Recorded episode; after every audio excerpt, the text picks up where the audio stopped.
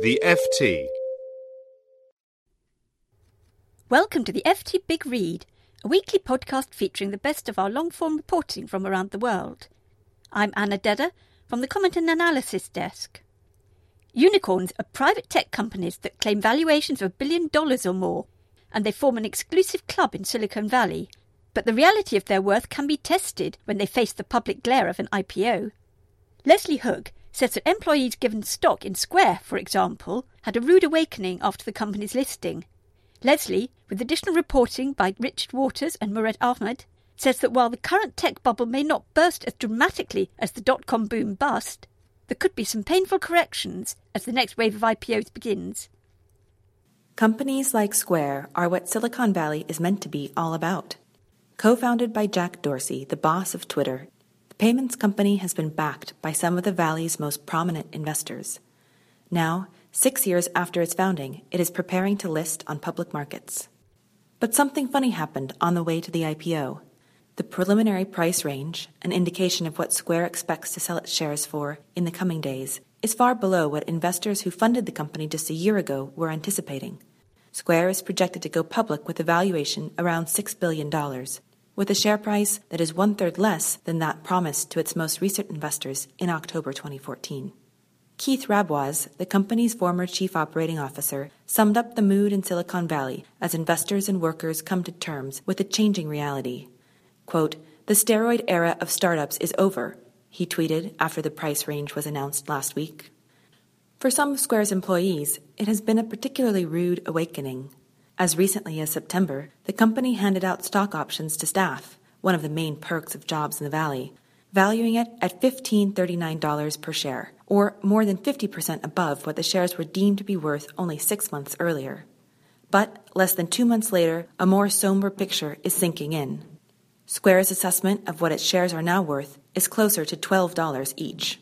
These shifting share prices for one of the Valley's most prominent companies have called into question the headline valuations that have become synonymous with the present tech era. Uber valued at $50 billion, Airbnb at 24 billion, or Snapchat at 15 billion. These numbers have become a symbol of the outsized ambitions of this generation of startups. But these private market valuations are also one of the most misunderstood traits of the tech boom. The headline figures are not all they seem. Sitting behind the valuations is often a complex structure of investor guarantees and multiple share classes that disguises the real value of common shares.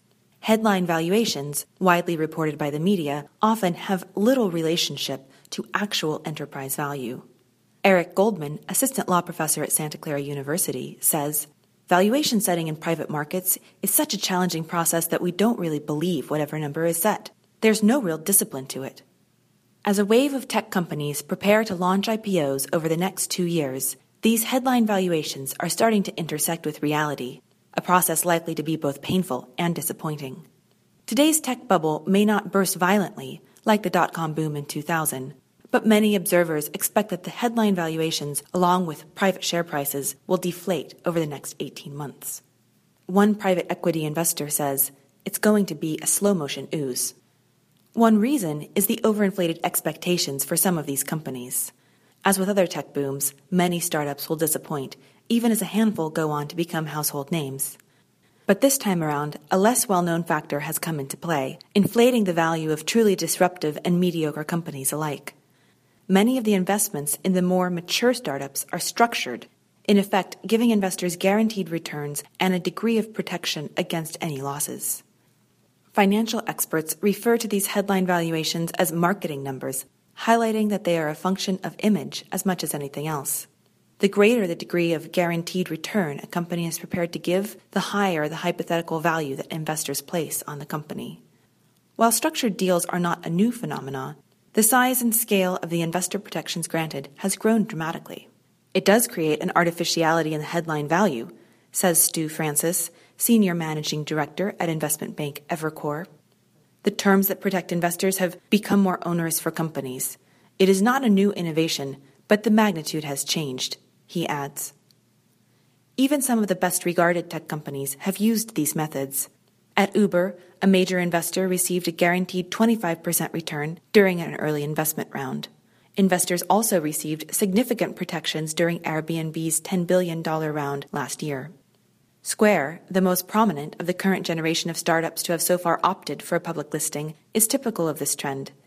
In its most recent private fundraising, investors paid $15.46 per share, generating headlines about a $6 billion valuation. Those who bought in were guaranteed a 20% share price bump in an IPO. Their compensation, if Square fails to hit this, is extra shares to make up the difference, potentially diluting the value for earlier investors and many employees. These new investors may have paid a higher price for their shares, giving them less upside if the company does well. But they also have a degree of insurance unavailable to other investors if the company falls short of expectations, as, in the case of Square, looks very likely.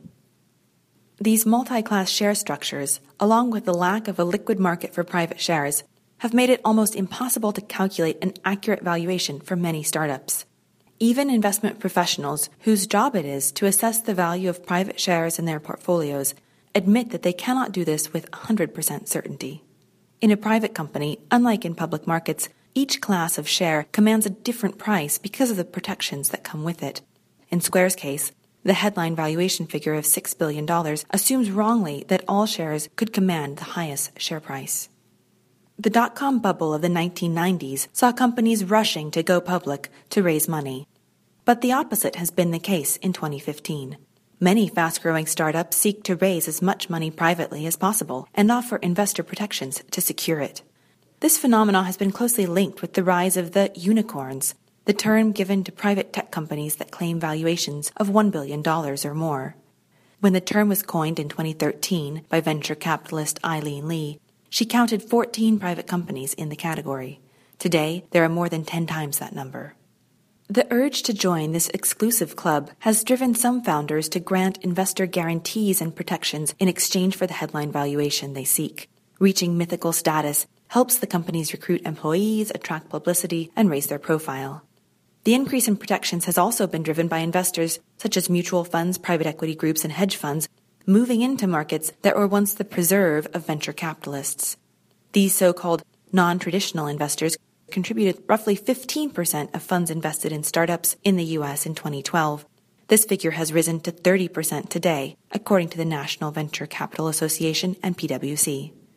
John Backus, co-founder at New Atlantic Ventures, a venture capital group, says, Many of these new investors are, quote, playing a bit of a different game than the classic venture ones says John Backus, co founder at New Atlantic Ventures, a venture capital fund. VCs focus on getting a big upside, the home runs, as Mr. Backus puts it. However, the newer investors have a different goal. Quote, they are focused on not having much downside at all and are willing to trade off modest upside, he says. Investors such as mutual funds must value their portfolios to market, a process that results in widely divergent reported share prices because of the various share classes they hold. In cases where there is little or no downside protection, this has led to some steep cuts. Over the past two months, a skittish atmosphere in the valley, as well as the weak share price performance of comparable public companies, has forced major funds to write down the value of their shares in Snapchat and Dropbox by 25% or more. There are those in Silicon Valley who argue that giving special rights to some investors is good for the companies if it helps them raise capital more cheaply and grow faster. I don't see an issue with it, says Shervin Pishevar, an early investor in Uber. There is a trade off between being able to scale companies fast in a compressed space of time and being able to grow a company that makes many billions in revenues within five years, he adds. These convoluted capital structures have a limited shelf life. Once companies return to raise more money, they are forced to issue even more generous terms to later rounds of investors, running into restrictions imposed by earlier investors or provoking complaints. Eventually, a stock market listing may be the only way to clear the decks. Geoff Yang, a partner at venture capital firm Redpoint Ventures, says In the private market, companies won't be able to keep layering on terms. You'll see the floodgates open to IPOs. Bankers are eyeing a string of tech companies that are likely to go public within the next two years, but many expect their valuations to fall when that happens. Quote, I think a lot of these companies in the 1 billion to $5 billion valuation range are going to have trouble meeting their valuations when they go public, says one senior banker. While most of the convoluted capital structures used by tech startups have yet to be unwound, it is apparent who the winners and losers are likely to be. At the bottom of the heap are early investors who have no protections and may have believed that the headline figures ascribed to startups represented their real valuations. The main people that lose out are the entrepreneurs, the early employees, says Olav Sorenson, a management professor at Yale School of Management who studies employee compensation at startups. The level at which employees are getting diluted is much higher than it has been in the past. In the short term, there is a real risk that employees just don't understand how little their shares are going to be worth by the time an exit event occurs, he adds.